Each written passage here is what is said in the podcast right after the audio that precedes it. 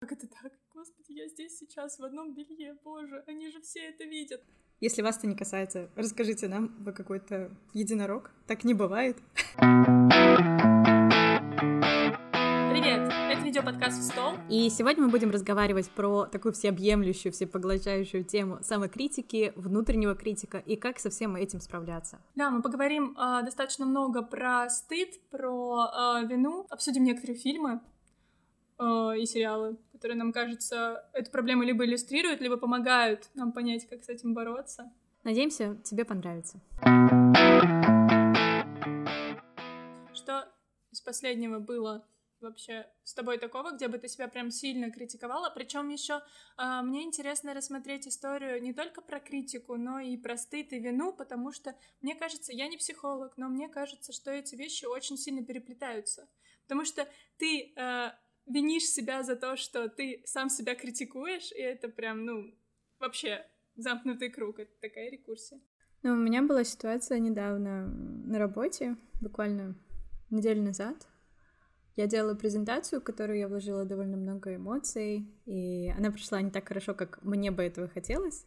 Опять же, объективно она прошла, ну, нормально, но из-за того ответа, который я получила со стороны заказчика, она была, ну, это было вообще небо и земля с тем, как я бы хотела услышать этот ответ. И потом а, после этого пару дней я была просто в каком-то, знаешь, как будто в лимбе, когда ты сам с собой ведешь этот разговор. То есть сама презентация была час. Критика после этого, ну, может быть, 15 минут, да, когда мы проговаривали, что нужно исправить, что нужно улучшить. Это было не то, что, о боже, все ужасно, это было как, мне кажется, нужно улучшить то-то, то-то. Но как я это слышала, я слышала это как, ты все сделала неправильно, все очень плохо, ты супер вообще там облажалась. Иди Такой провал. Да, почти так что в тебе проблема, а не в презентации. Ну, грубо говоря, по факту эта проблема была в презентации, а не во мне, ну, в том, что я что-то там плохо сделала. Но для меня это звучало, как будто это моя личная провал, личная проблема. И потом после этого пару ночей, буквально я вот так вот лежала и думала, ну да, а вот еще не знаю, год назад на предыдущем там проекте мне как-то рассказали похожее. И вот как же я тогда ответила? И вот этот внутренний диалог, он был просто, ну, какой-то ненормальный, нереалистичный. И эти вещи — это то, что я говорю сама себе. Ну, это, очевидно, критика, которая проявляется к самому себе. Но, вы знаешь, я вот тут думала, что самокритика, а, она же может быть не только не отрицательной, но еще и положительной. Ну что же самокритика? Критика — это же человек, который дает тебе отзыв. Ну вот, например, у тебя же есть кинокритики, и если кинокритик дает критику, то это не обязательно негативно, она может быть еще и положительно. Вот я не знаю, кстати. Как Мне думаешь? кажется, значение глагола критиковать это именно быть, э, рассказывать о каких-то недостатках чего-то. То есть, если ты критикуешь фильм, ты рассказываешь о недостатках этого фильма. Мне кажется, так. Потому что, может быть, конечно, это просто коннотация такая у нас сложилась, и как бы нам с детства говорят, раскритиковал. Там, я не знаю, кто-то раскритиковал что-то в прессе, и это всегда про что-то негативное. Но потому что э, обратная сторона этого то это похвалил. Соответственно, мне кажется, что отрицательный отзыв, положительный отзыв, вот они. И раскритиковал, и похвалил. Ну, мне для я просто считываю вот этот глагол критику как что-то в целом ты даешь критичное мнение, то есть критичное это значит подверженное какому-то другому взгляду, рассматриваешь с разных сторон. То есть это не обязательно негативно, это может быть еще и положительное. Вот. У меня, у меня нету, ну, или есть в целом ощущение, да, или нейтрально. То есть это какое-то просто другое мнение, которое разбирает эм, саму ситуацию. Блин, мы даже не подготовились и не погуглили термин просто критика. Ну, то есть самая Вот смотри, вот что ты сейчас сделала, Юля? Юля, вот что ты сейчас сделала? Ты себя покритиковала. Слух, слух. Да, я думаю, да, это очень важно понять, что вот эта критика, которая, она происходит в твоей голове, это не совсем реально, это не, это не совсем ты. Нужно да, это не совсем ты. Диссоциировать себя с этим. И вот здесь вот важный момент, что эм, есть такое понятие внутренний критик, то есть это такая фигура, которая живет внутри тебя, внутри твоей психики. А в основном, ну, она появляется, когда тебе хочется внимания или тебе нужно, чтобы тебя кто-то воспитывал, вот ты как ребенок, не знаю, там взрослеешь, эм, и собираешь вот этот образ внутреннего критика из всех взрослых, кто рядом с тобой, там, учитель, воспитатель. Знаешь, мой внутренний критик часто звучит как... Ой, помнишь, у нас был преподаватель по алгебре, по линейной алгебре. И мне иногда э, представляется внутренний критик, как она очень... Да, вот эта женщина, она очень требовательная, и вот э, если бы она меня критиковала, ну вот помнишь, она нас тогда дико критиковала, вот мне иногда кажется, что вот у меня сейчас такое отношение, как будто я снова сдаю экзамен, который я никогда не могу сдать, ну вот что-то в этом духе. То есть это такой переплетательный образ. Вот, и в целом в борьбе с внутренним критиком, вот эти вот фигуры, которые тебя так доставляют, досаждают, потому что ты это сам делаешь, но тебе нужно как-то с этим справляться.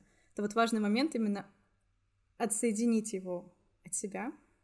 Но, во всяком случае, мне это очень сильно помогает. Представить физически, что это что-то что вот такое, не знаю, другой человек, другой, другой голос, который тебе это говорит, попробовать дать ему отпор. Очень важно, вот как ты сказала, э, отделить его и понять, что это другой человек. Многие говорят про визуализацию, что нужно представить себе его, нарисовать нам или просто представить, кто это такой. Вот. И э, это типа, должно, по идее, помочь тебе понять, что это как бы не ты, это кто-то внутри тебя.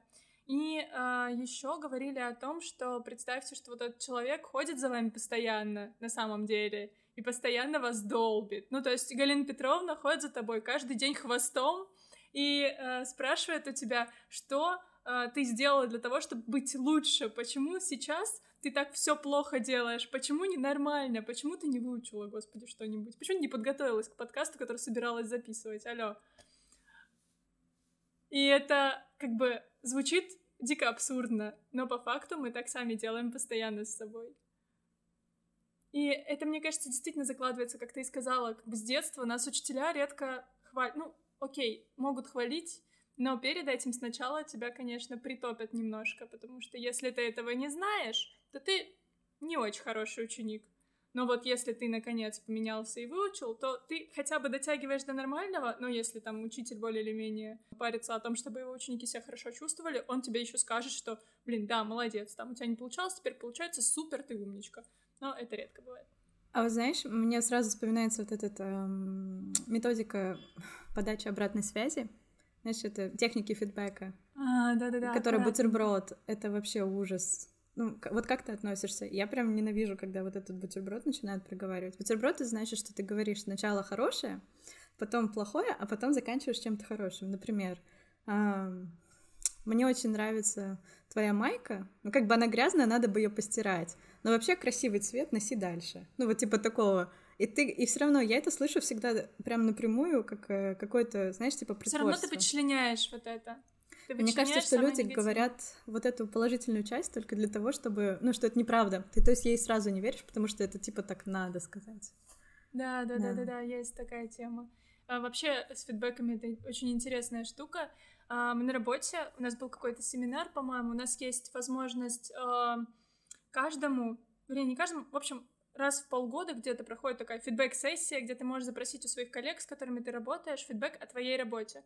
А, и проходил какой-то семинар по этому поводу для, там, для новичков и вообще просто для тех, кто впервые с этим сталкивается. И чувак, один из э, спикеров, говорил о том, что относитесь к фидбэку не как к тому, что вас поругали, а как вот типа к способам улучшения. Лучше всего негативный фидбэк, и вы тогда станете лучше. И вот как ты к этому относишься? Потому что мне кажется, это дико спорная штука. Я тоже была на тренинге про фидбэк, который назывался «Фидбэк — это подарок». Um, ну, это прям вот та же идея, которую ты озвучила, что фидбэк — это что-то, что тебе помогает. Здесь все зависит от того, как ты это считываешь. Например, у меня проблема не с тем, чтобы поверить в негативный фидбэк. То есть я уже как-то приучила себя, не знаю, спрашивать, а что пошло не так? То есть, если я сделала эту презентацию, если бы мне не дали вообще никакого фидбэка, ну вот не конкретно ту, про которую мы говорили в самом начале, а какую-нибудь другую. Например, я сделала выступление на саммите на работе, и там фидбэка тебе никто не дает в конце. То есть тебе нужно именно спрашивать, именно негативный фидбэк, потому что, ну, тебя хотят поддержать, тебе хотят сказать «молодец», «продолжай». И чтобы получить негативный фидбэк, тебе нужно прям специально спрашивать, а что пошло не так? И вот хороший вопрос, который мне помогает, это, а что бы ты сделал по-другому? Как бы ты поменял, как бы ты себя повел? Вы знаешь, просить человека именно не сказать, что было плохо, а сказать именно, что, что бы он сделал по-другому. И это как бы тот же самый вопрос, и люди обычно отвечают охотнее, чем что было не так. Потому что когда спрашиваешь, что было не так, они как бы тебя ругают. Ну, я тоже не хочу говорить, я не хочу ругать человека, да, зачем мне это делать. Это первое. А второе, у меня проблема именно с позитивным фидбэком, потому что я в него не верю. Вот в этом, да. с этим, с этим я пытаюсь справиться. Опять же, это как будто бы мой внутренний критик, да, вот эта вот э, критичная часть меня, которая меня ругает. Она не может поверить, что на самом-то деле тебе от всей души говорят как, какие-то хорошие вещи. Но это уже проблема с доверием скорее, чем с внутренней критикой, самокритикой. Как не знаю, думаешь? мне кажется, это синдром самозванца просто. Ну, это вот прям самое прямое этому подтверждение. Я на этой работе не потому, что я молодец и достаточно квалифицированный сотрудник и хорошо работаю, а потому что просто никто еще не заметил, что я лоботряс. Ну нет, не всегда. Например, если тебе начальница говорит, Юля, какая у тебя красивая, там, не знаю, челка или что-нибудь такое, это же не про твою работу. Вот ты веришь в такой фидбэк или нет?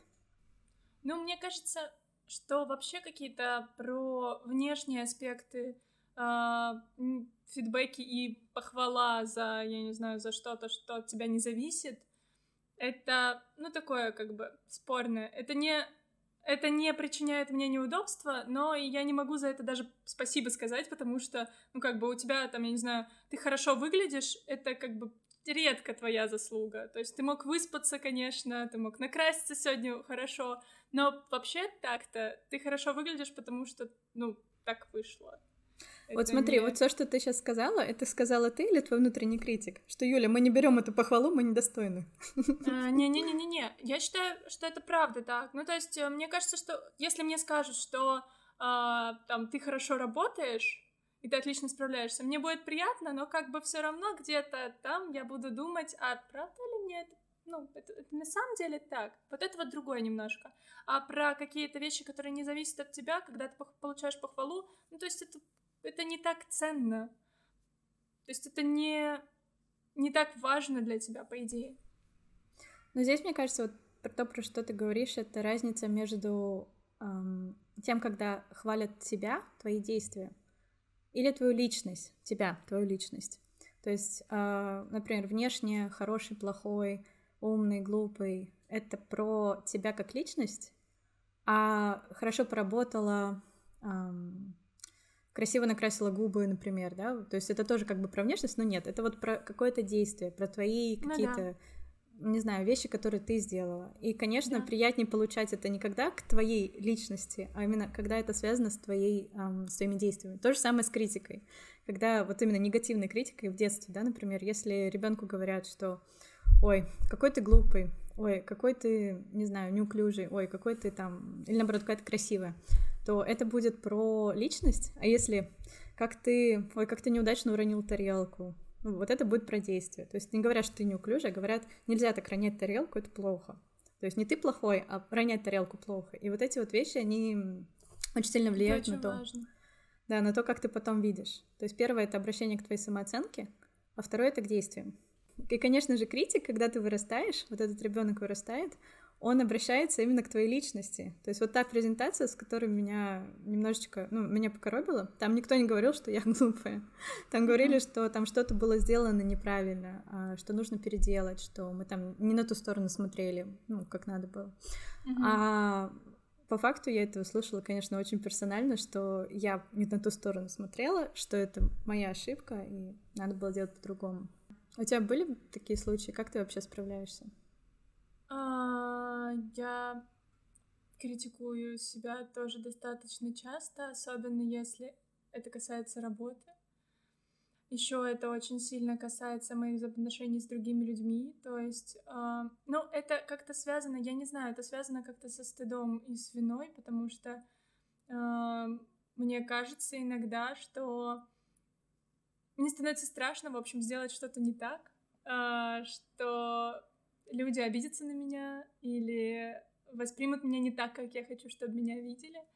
И я потом себе, я прокручиваю какие-то моменты, я не знаю, встречи с друзьями и думаю о том, а, в каком моменте я стопудово что-то сказала не так, и стопудово кто-то это заметил. Ну, не в плане я использовал недостоверную информацию, а в плане я ответила резко или слишком эмоционально, или наоборот, недостаточно поддержала кого-то, когда ему это требовалось. Ну, то есть какие-то такие штуки я очень сильно у себя выискиваю, и это мне очень сильно мешает, но я пытаюсь с этим справиться разговорами о том, самой с собой, а, о том, что если тебе кто-то не сказал, что ты что-то делаешь плохо, то этого не существует. Типа до тех пор, пока тебе никто ничего не говорит, в принципе, все в порядке. Хотя это тоже неправда.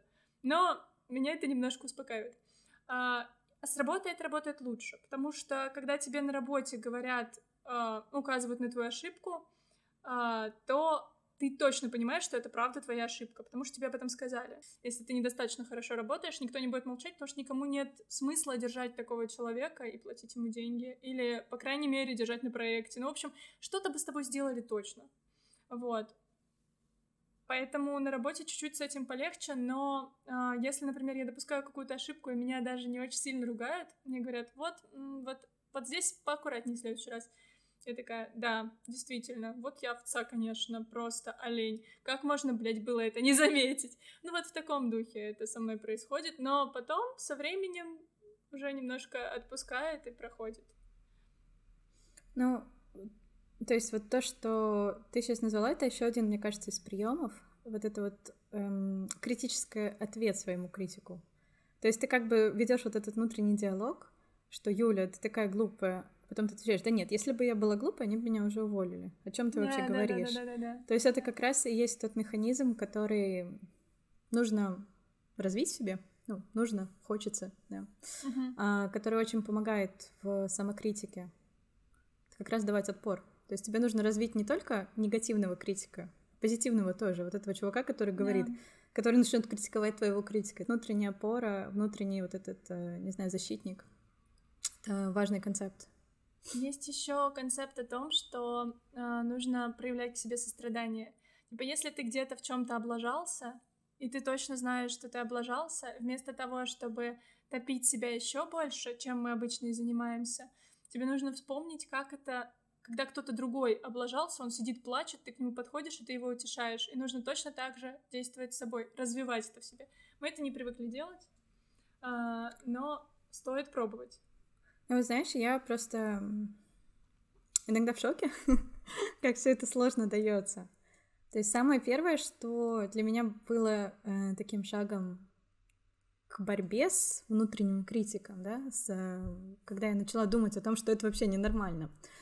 ненормально, когда ты не можешь справиться с, эм, с внутренними переживаниями и тратишь свое время просто, не знаю, часа четыре, а иногда и неделю. Ну, у меня такое было. Как ты ходишь и думаешь, боже, что же я сделал, зачем я так сказал? И это какой-то бред. То есть вот сам момент, который он случился, он просто непропорционален тому времени и тем эмоциям, которые ты инвестируешь вот в это внутреннюю, не знаю, внутреннее гнобление. И то есть самое первое — это понять, что это ненормально, так не нужно, и ты не должен сам себя преследовать, сам себя ругать. Есть другие люди, которые отлично с этим справятся в этой жизни, поэтому можно, можно отпустить эту работу. Знаешь, еще, наверное, второй момент — это именно вот это отделение критика, да, про которое мы проговорили. Мне кажется, вот оно очень шикарно показано еще в кино.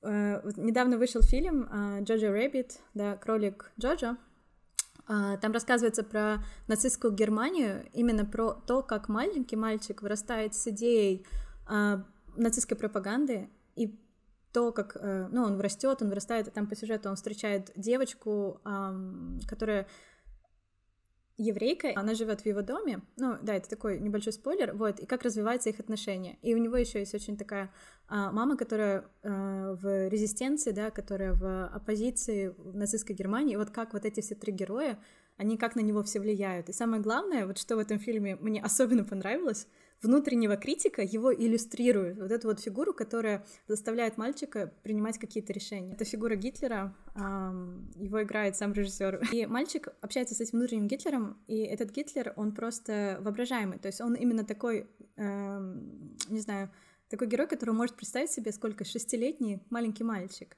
То есть мальчику совсем мало лет, и он представляет, что вот этот его друг, его герой, его наставник, он может там сказать ему одно, он может э, сделать другое, но самое главное, он критикует его действия, и он заставляет его делать какие-то вещи.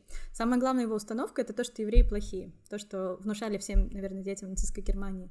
Но потом он встречает вот эту девочку, и он как бы рационально видит, что это не так, что это совсем другой персонаж, и как он вообще эм, как он пытается взвесить вот эту внутреннюю картинку, внутренний мир, который олицетворяется, да, Гитлером, и как он противостоит в лице вот этой новой героини, которая как бы доказывает реалистично и рационально, что это не так. Ну и такой большой спойлер, в конце он справляется со своим внутренним критиком и просто вы, выталкивает его из своей жизни. Но вот это прям идеальный пример того, как вот эта самокритика, она а, зарождается в тебе в самом детстве, если ничего не происходит, и ты совсем никак с этим не справляешься, не у всех она Гитлер, да, не у всех, у кого-то это сборный образ родителей, у кого-то воспитатель, у кого-то кто-то еще, но он живет с тобой Галина всю жизнь. Да, кот Галина Петровна, который появился в, сколько, в 20 лет. Вот, и ты просто с этим живешь, и ты даже не ставишь под сомнение те идеи, которые тебе этот э, герой, внутренний твой голос говорит. Ну, это же вообще трэш. Короче, классный фильм. Эм, он еще очень здорово снят. Там Скарлетт Йоханссон играет мать эм, Джоджо, мальчика, да, главного героя. И насколько классно она это тоже все проигрывает, то есть она пытается показать и эмпатию к герою, да, потому что она понимает, что у него так голова, ну, построена, она не пытается рушить его картинку. И вообще, как, как весь фильм вокруг, вокруг всей этой картины маленького вот. мальчика крутится. Очень классно. Я хотела дополнить по поводу... Э, много по поводу чего. Э, по поводу матери вообще очень прикольно, что она не действует как типичные родители, которые, если видят, что у ребенка что-то в голове, он, он думает каким-то иным образом, которые говорят ему, М-м, так нельзя, потому что так надо, и не объясняют ему ничего. Она понимает, возможно, что она не готова что-то объяснять, что она не в состоянии донести какие-то важные вещи.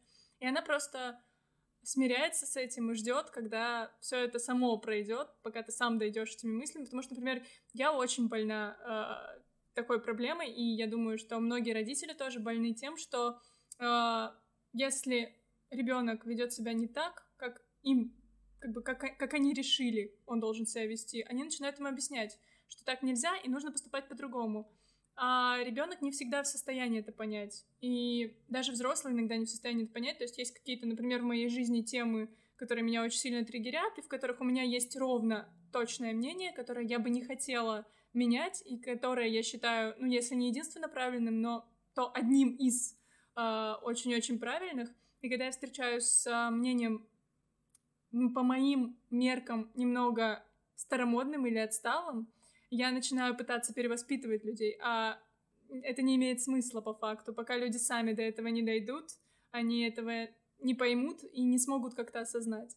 Вот, это про маму. И очень классная мама, и хотелось бы быть такой матерью. У, нее, у них еще проблемы эти, то, что отца рядом нет, и вот эта вот вся фигня, и как это совмещать. В общем, и она вся такая творческая, прям Скарлетт Йоханссон вообще лапушка там. Вот. А, а по поводу внутреннего критика мне еще понравилось, что по поводу Гитлера, что он э, этот герой отдельный, как у многих же детей есть э, воображаемые друзья в детстве. Да, да, да, да. Вот. И это прям вот такой же герой. Да, да, то есть это по сути воображаемый друг. Я не знаю, я не помню, что у меня были в детстве воображаемые друзья, но мне кажется, что это действительно какое-то отделение э, себя и э, какого-то внутреннего персонажа. Там, я так понимаю, этот герой олицетворяет папу у него, олицетворяет режим, короче, олицетворяет все то, что для него важно и дорого. А, наверное, у детей также. Ну и плюс э, он же и не только критикует, он не только ругает его, он еще и поддерживает его там, где нужно. И из-за этого ребенок воспринимает его по-хорошему. Ну, то есть, например, твой внутренний критик, ты же его считаешь как? Э, ты считаешь, что если тебя шпыняют сейчас здесь, если тебе дают пинки, то по факту это же тебя стимулирует развиваться и меняться, и делать что-то лучше. Но самое интересное, что это не всегда работает так. Ну вот в этом и есть вот эта дуальность внутреннего критика, да, то есть он не всегда плохой, это не всегда плохая а, часть тебя, во-первых. Во-вторых, любая часть тебя, она не может быть плохой, это ты. Ты должен с ней помириться и принять ее. И если этот критик тебя ругает, то тебе нужно научиться его урезонивать, то есть воспитать себе вот этот ответ ему, да, объяснять, что да нет, меня не увольняют, значит, я не такой плохой. Или как вот Джоджо в этом фильме, он научился говорить, да нет, евреи неплохие, посмотри вот на, эм, на мою подружку. Эльза, на... по-моему. Да. Эльза ее зовут, да. Посмотри на Эльзу, она неплохая. Ну как бы, это неправда все, что ты говоришь. То есть научиться давать отпор.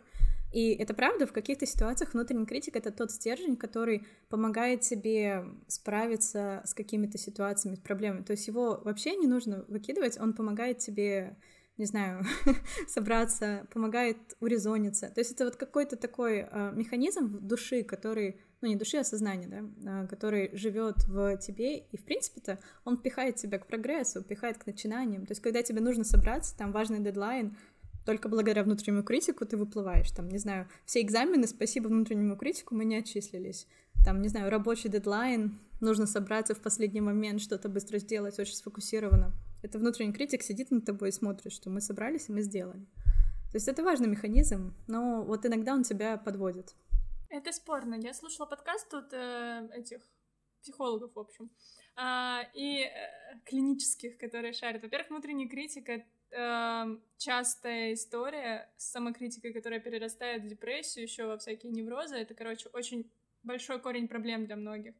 Во-вторых, есть эксперименты и исследования, что я тоже не берусь отвечать от, за их правдивость, за... Ну, как бы я не проверяла, поэтому я не могу сказать, я просто слышала, э, что люди, которые очень сильно себя критикуют, и которые ожидают, что после того, как ты себя критикуешь, ты будешь лучше что-то делать, они показывают худшие результаты, просто потому что когда ты спокоен, когда ты с собой в гармонии, когда тебя никто не подпинывает постоянно, когда ты делаешь то, что ты хочешь делать, потому что ты хочешь это делать, а не потому что тебя пинают и говорят, так нельзя, а, ты добиваешься больших успехов.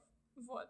И а, с внутренней критикой нужно бороться. Это типа такая какая-то старая система в нас, а, которая вот она, она не появляется с нифига, то есть она взрастает, а, возрастает с нами, с возрастом, с количеством обучения у нас, с родителями с нашими. То есть это есть почти у всех, но у кого-то этого меньше гораздо. То есть я знаю людей, у которых нет синдрома самозванца. Я знаю одного такого человека. Одного. Но он есть. Ну, типа, я всегда думала, что это есть только у меня. Потом я разговаривала с очень многими людьми, и оказалось, что это есть у всех. И я думала, ну, у всех такое бывает. И я знаю человека, у которого этого нет, и не было никогда. То есть он считает, что все достижения, которые он делает, это его личные достижения, и он молодец. И это очень круто. Мне кажется, что тут внутренняя критика немножко так падает. Мне кажется, здесь важно, чтобы твой внутренний критик перерос твоего внутреннего защитника. То есть это не... Это не, не такой персонаж, ты не можешь его уничтожить, это живет с тобой, это такой механизм. Ну, может быть, и можешь, я не берусь что-то такое радикально говорить, но это такой персонаж, который с тобой, правда, всю жизнь. То есть, прикинь, ну вот, э, в 20 одно дело, да, разбираться с проблемой, когда ты 20 лет жил, а другое дело, когда ты прожил там 40 или 50. Да. И да. тебе очень сложно с этим справиться. Это часть твоего, твоего мира. Это как будто бы, не знаю, руку от, отпилить, да? Ну, то есть так сравнивать. И в идеале, если у тебя он не вырос, а он вырос как твоя поддержка, внутренний какой-то человек, который тебя именно поддерживает, это, конечно, очень здорово. Но не всегда так получается. И если он уже вырос, то его, конечно, нужно переквалифицировать с внутреннего защитника, внутреннего какого-то поддерживающего человека. То есть он может над тобой не знаю. Короче, у него нет над тобой власти. Знаешь, что мне вспомнилось внутри, про внутреннего критика? У тебя были сны, когда за тобой кто-то гонится? Сны А-а. про погоню? Никогда не, не у меня у меня другие. У меня, э, и это тоже, наверное, сюда же в тему, мне всегда сны про то, что мне стыдно. Что я там, я не знаю, вышла голая на улицу, и я делаю вид, что все хорошо. Но в голове у меня прям жопа творится полная, что как это так? Господи, я здесь сейчас в одном белье, боже, они же все это видят, но я делаю вид, что все хорошо. У меня часто сон, что за мной кто-то гонится, погоня, и мне нужно убежать, и вокруг небезопасно, и мне нужно очень сильно спрятаться. Но это по факту сны, это же сны, которые ты сам себе придумываешь. Кроме тебя в этих снах никого нету. И когда я начала думать об этих снах с точки зрения внутреннего критика, что я сама за собой гонюсь, что я сама себя ставлю в такую ситуацию, что вот этот как раз, это почти тот же персонаж, который меня перед сном критикует и говорит, да как же ужасно так все вышло. Вот, и эти сны прошли. Это просто магия. То есть они мне снились буквально с 16 лет и за 10 лет, и вот ну, как бы, это такой повторяющийся кошмар в разных ситуациях. Но потом я как-то начала думать, что зачем я за собой вообще так сильно гонюсь, зачем я себя так нагнетаю, если это я сама это делаю, зачем? И сны стали, ну, почти, почти прекратились там, не знаю, может, снилось мне последний раз полгода назад. Магия. Это интересно, а, что как эта осознанность, которая, конечно, слово уже всем оскомину набило, но как эта осознанность влияет на нашу жизнь на самом деле. То есть до тех пор, пока ты не подумала об этом, ты бы мучилась этими кошмарами всегда, и все бы было как обычно, и ты бы воспринимала это как данность просто, ну, есть кошмары, есть, как, я не знаю, у меня глаза зеленые, и никуда не денешься от этого, не поменяешь их цвет. Вот. А, а оказывается, все это менять можно, и все это в твоей голове. А вот если к твоему сну возвращаться, то есть твой внутренний вот этот вот персонаж, он ставит тебя в неловкое положение, он тебя стыдит. У тебя это по-другому работает. Да, у меня, мне кажется, вообще все э, в жизни работает на стыд. То есть мне всегда стыдно. То есть э, любая фигня, которую...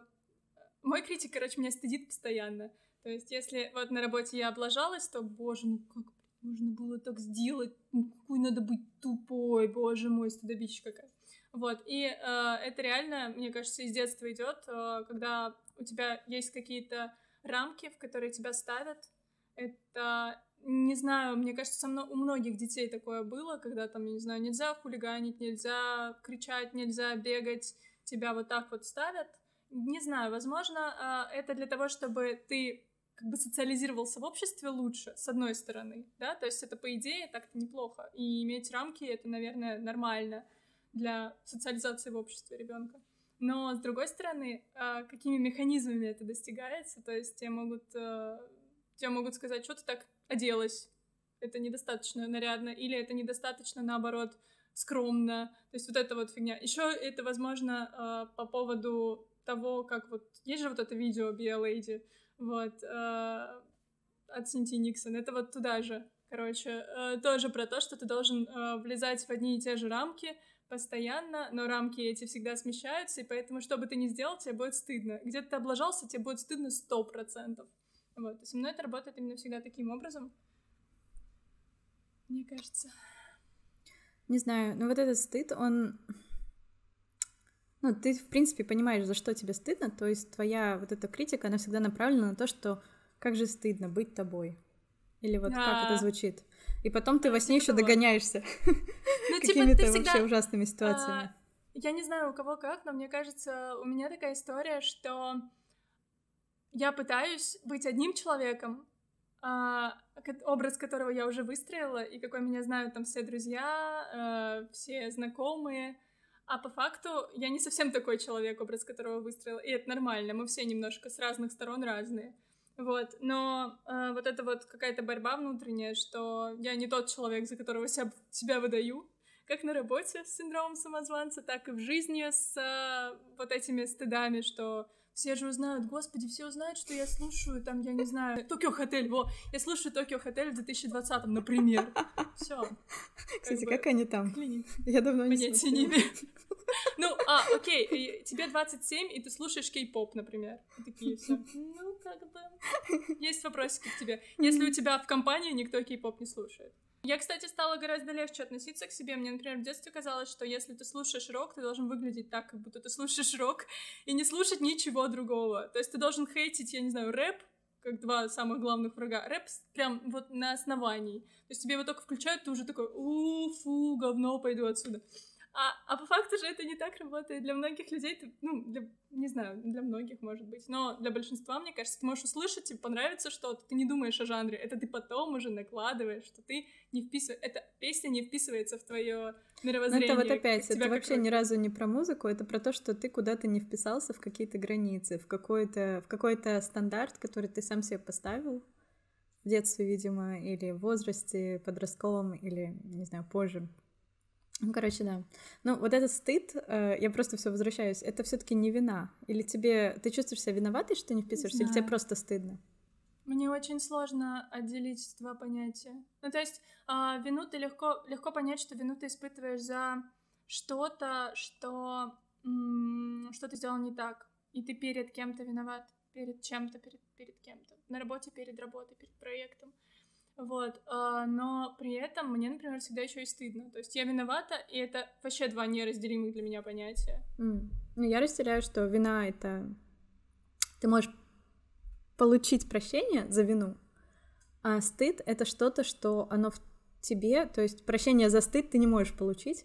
Типа, я там, не знаю, обидела кого-то неправильным словом, я виновата, я попрошу прощения, если меня простят, условно, я все, я свободный, у меня больше нет этого чувства. А то, что мне стыдно за то, что я попросила, это же меня не могут простить за то, что я такая вот плохая. То есть, опять же, вина — это к действию, как бы обращение, а стыд — это к твоей, твоей, не знаю, кору твоей личности, что такое. Мне кажется, что э, стыд действительно более глубокое понятие, и это только ты сам можешь с этим поработать. Хотя есть же какие-то такие вещи, что типа тебе разрешили Помнишь, как вот мы в прошлом, в прошлый раз говорили про то, что тебе разрешили не досматривать, тебе разрешили не дослушивать, не, не доделывать что-то, э, то здесь тебе, например, разрешили слушать Токио Хотель в 27 лет. Ничего страшного в этом нет. И человек авторитетный для тебя это сказал, и ты немножко подуспокоился. Хотя перед кем-то до сих пор будет стыдно все равно. Знаешь, когда мы говорим про стыд, вину и вот это искупление, первое, что мне приходит в голову, это, конечно, церковь. Там есть прям специальный, эм, специальный ритуал, да, это исповедь, где ты приходишь, и тебе отпускают твои грехи. Вот это вот ну, просто... Психотерапевт, по сути. По сути, в какой-то степени. Я ничего против не имею религии, а, но вот в целом сама, если посмотреть на это как какая-то структурная установка мира человека, у него есть всевидящее какой-то, ну, объект, да, в зависимости от того, какую религию ты выбираешь. То есть это Господь Бог, который тебе выдает прощение, который всегда тебя видит. Это примерно то же самое, что твой внутренний критик, который сидит у тебя в голове и, и как бы такой направляет тебя. Вот это плохо, вот это хорошо. И он все знает, то есть тебе перед ним стыдно, ты управляем вот этим видением, и потом у тебя есть механика, которая тебе может отпустить твой грех. Это прийти и исповедоваться, честно покаяться, раскаяться, и тебе там, ну, дадут какое-то условное, не знаю, какое-то действие, в, например, в католике, в православии это прочитать молитву, да, или какое-то там действие, или свечку поставить твой грех искуплен, и твоя душа спокойна. То есть в этой точке, с этой точки зрения, вот современная, ну, в современном мире церковь не настолько воплетена в жизнь человека, и, конечно, э, намного сложнее справляться с этими ритуалами. То есть вот тебе, чтобы искупить стыд, тебе нужно найти какой-то ритуал прощения, ритуал искупления. Вот, э, наверное, в эту сторону еще можно подумать. То есть не воспитывать внутреннего критика. С точки зрения стыда он никак тебя, ну, он тебя может как-то, не знаю, отбить от вот этого ощущения стыда. Да нет, Юля, можно не стыдиться, но это совсем другой механизм. Ну, это, опять же, если так смотреть с этой точки зрения, да, это совсем другой механизм. Тебе нужно получить искупление твоего стыда, искупление твоего как будто бы греха. Вот. То есть это совсем Мне другое. Кажется, Тут немножко еще есть разница. То есть, а, например, на работе ты накосячил один раз, и ты запомнил уже, что в этом месте нужно быть поаккуратнее, нужно повнимательнее смотреть, нужно а, получше работать конкретно вот с тонким моментом. А касательно стыда, например, за какие-то взаимоотношения там или какие-то твои преференции в жизни, это очень тяжело для искупления, потому что тут нужно работать с тем, чтобы принимать себя таким. То есть э, ты не можешь прийти в церковь и сказать, э, простите, я люблю, какие там есть стыдные фильмы в приличном обществе, я не знаю. Я обожаю... Ну там, да, смотреть, там, там что... целый лист, чего ты не можешь никогда сделать. Да, и это просто да, вообще да. шаблон рвется у человека. Да, да. Это не, не можешь... это не уникальный механизм, но тебе же нужно придумать свой уникальный механизм вот этого искупления стыда.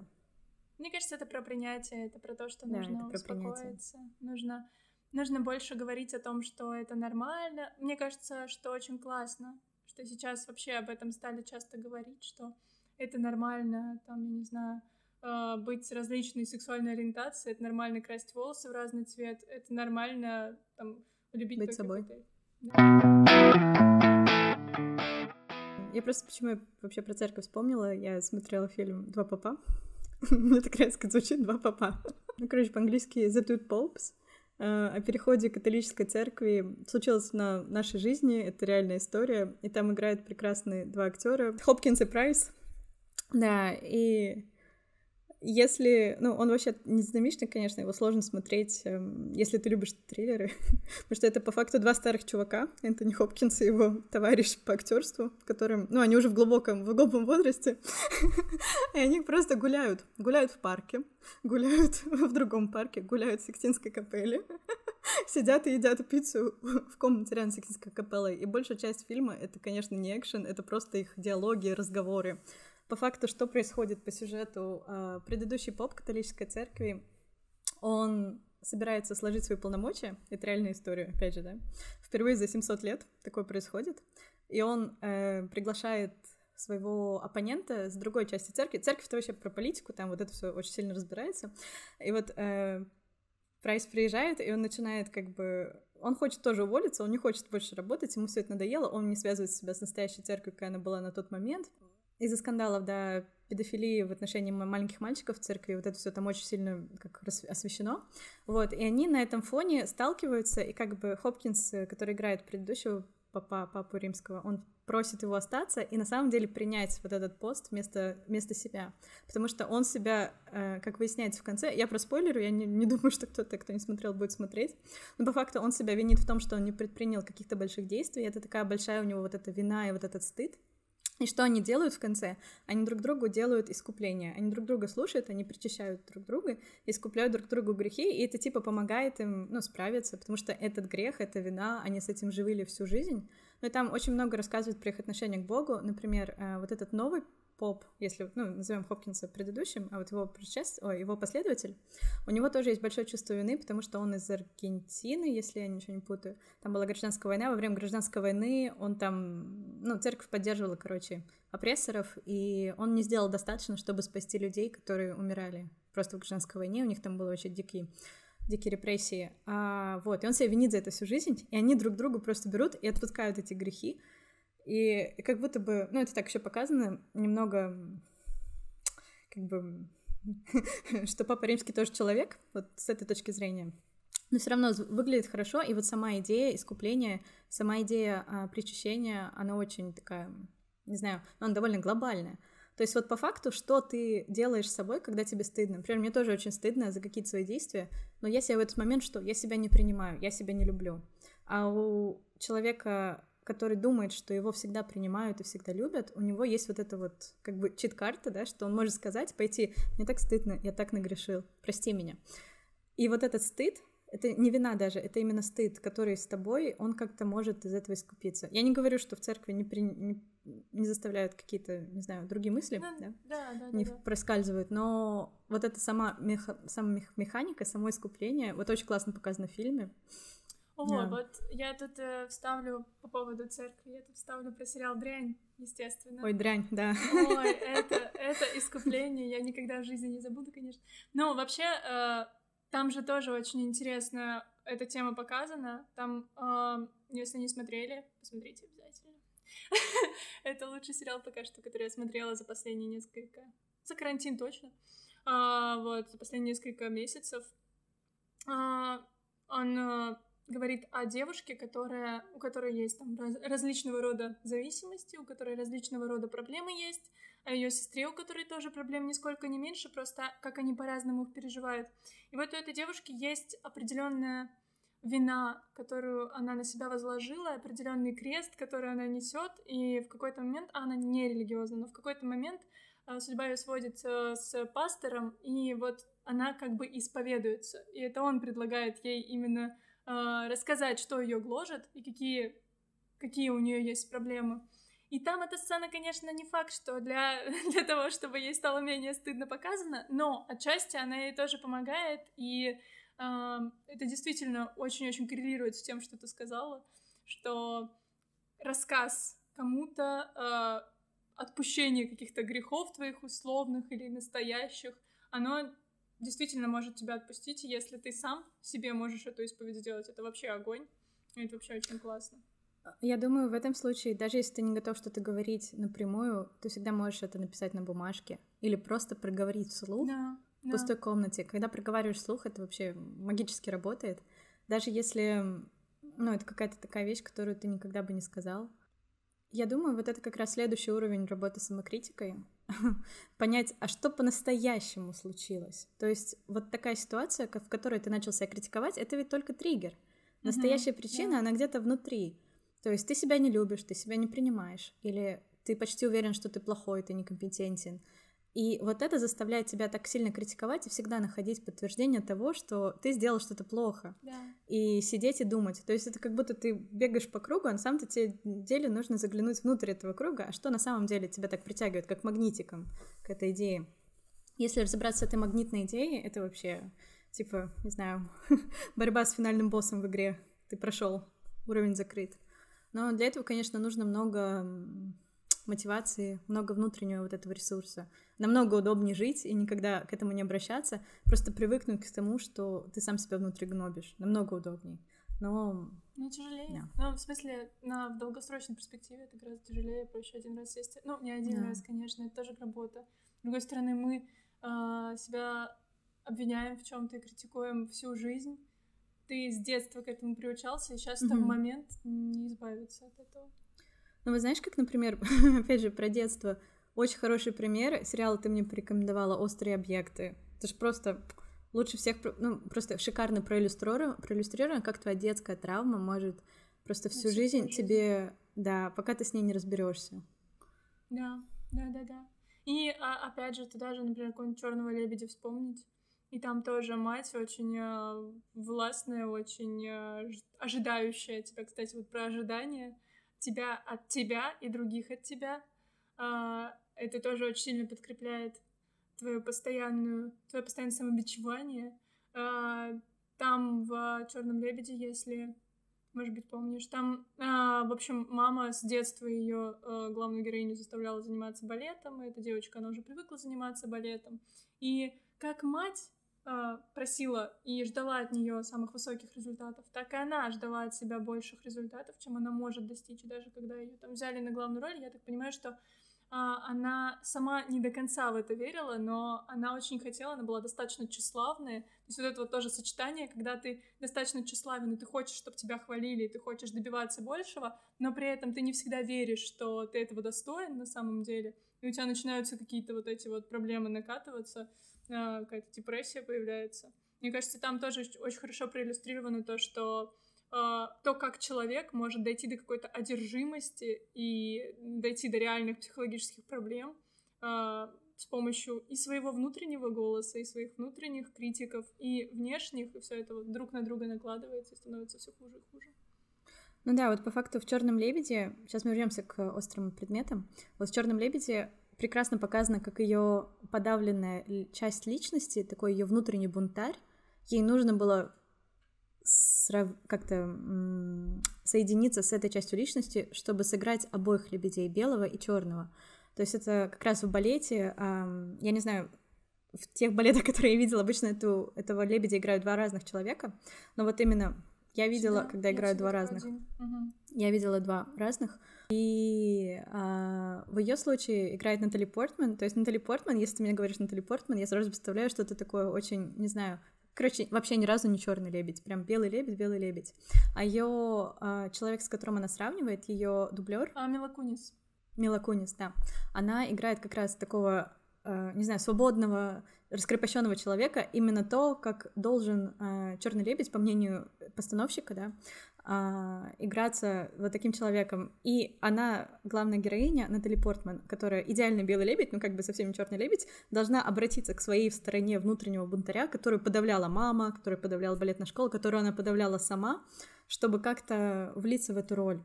Ну и, конечно, все кончается довольно плохо, она не способна справиться с таким давлением, с такой критикой. Но вот эта дуальность ее личности и часть личности, которая была подавлена, это, конечно, ну, нездоровое развитие. То есть, если ты да. всегда развиваешься в одну сторону и не слышишь себя, не принимаешь, потом это выливается в большие ты проблемы. Себя ограничиваешь в очень многом. Вот, и если вернемся к острым объектам, то там по сюжету совсем ну как, не совсем, но довольно другая история. То есть вот то, как внутренняя детская вот эта боль, внутренний гнев, вот эта нелюбовь к себе, ощущение того, что ты очень плохой, стыд за себя, они выливаются в физическую боль.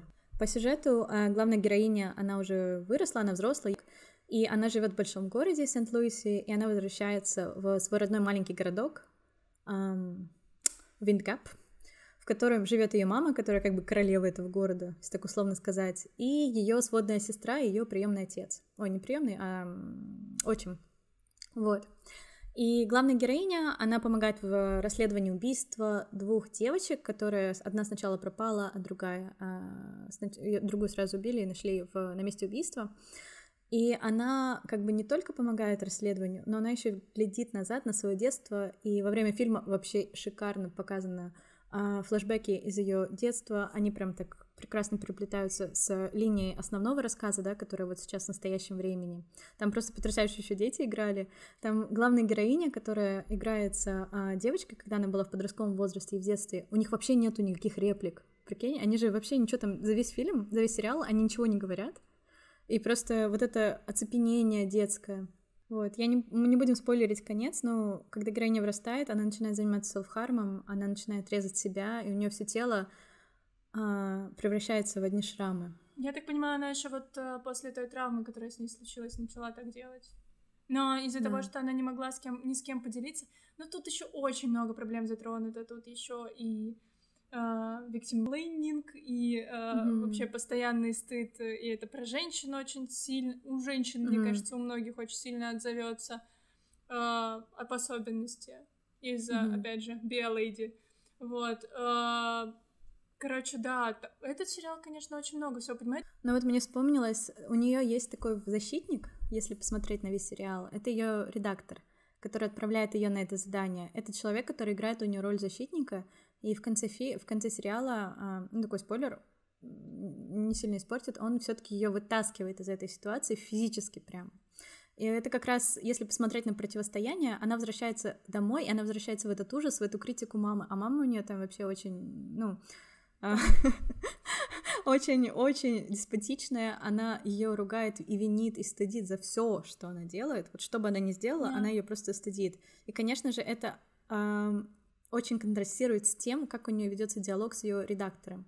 По сюжету она живет с мамой и звонит каждый, там, не знаю, пару дней своему редактору, докладывает. И он ее спрашивает в начале сериала, как ты? И в начале в самом она говорит, да нормально, то есть она ему ну, не открывается. А под конец она там уже плачет и прям правда говорит, как она на самом деле. И ведь весь сериал, а, сюжет ведется так, что она как бы раскапывается внутрь своей детской травмы, детской боли, детской проблемы, находит подтверждение к тому, что мать-то ее не любила, мать ей прям физически так и говорит, я тебя не люблю. Это ее взрывает, и это все накладывается на сюжетную линию расследования.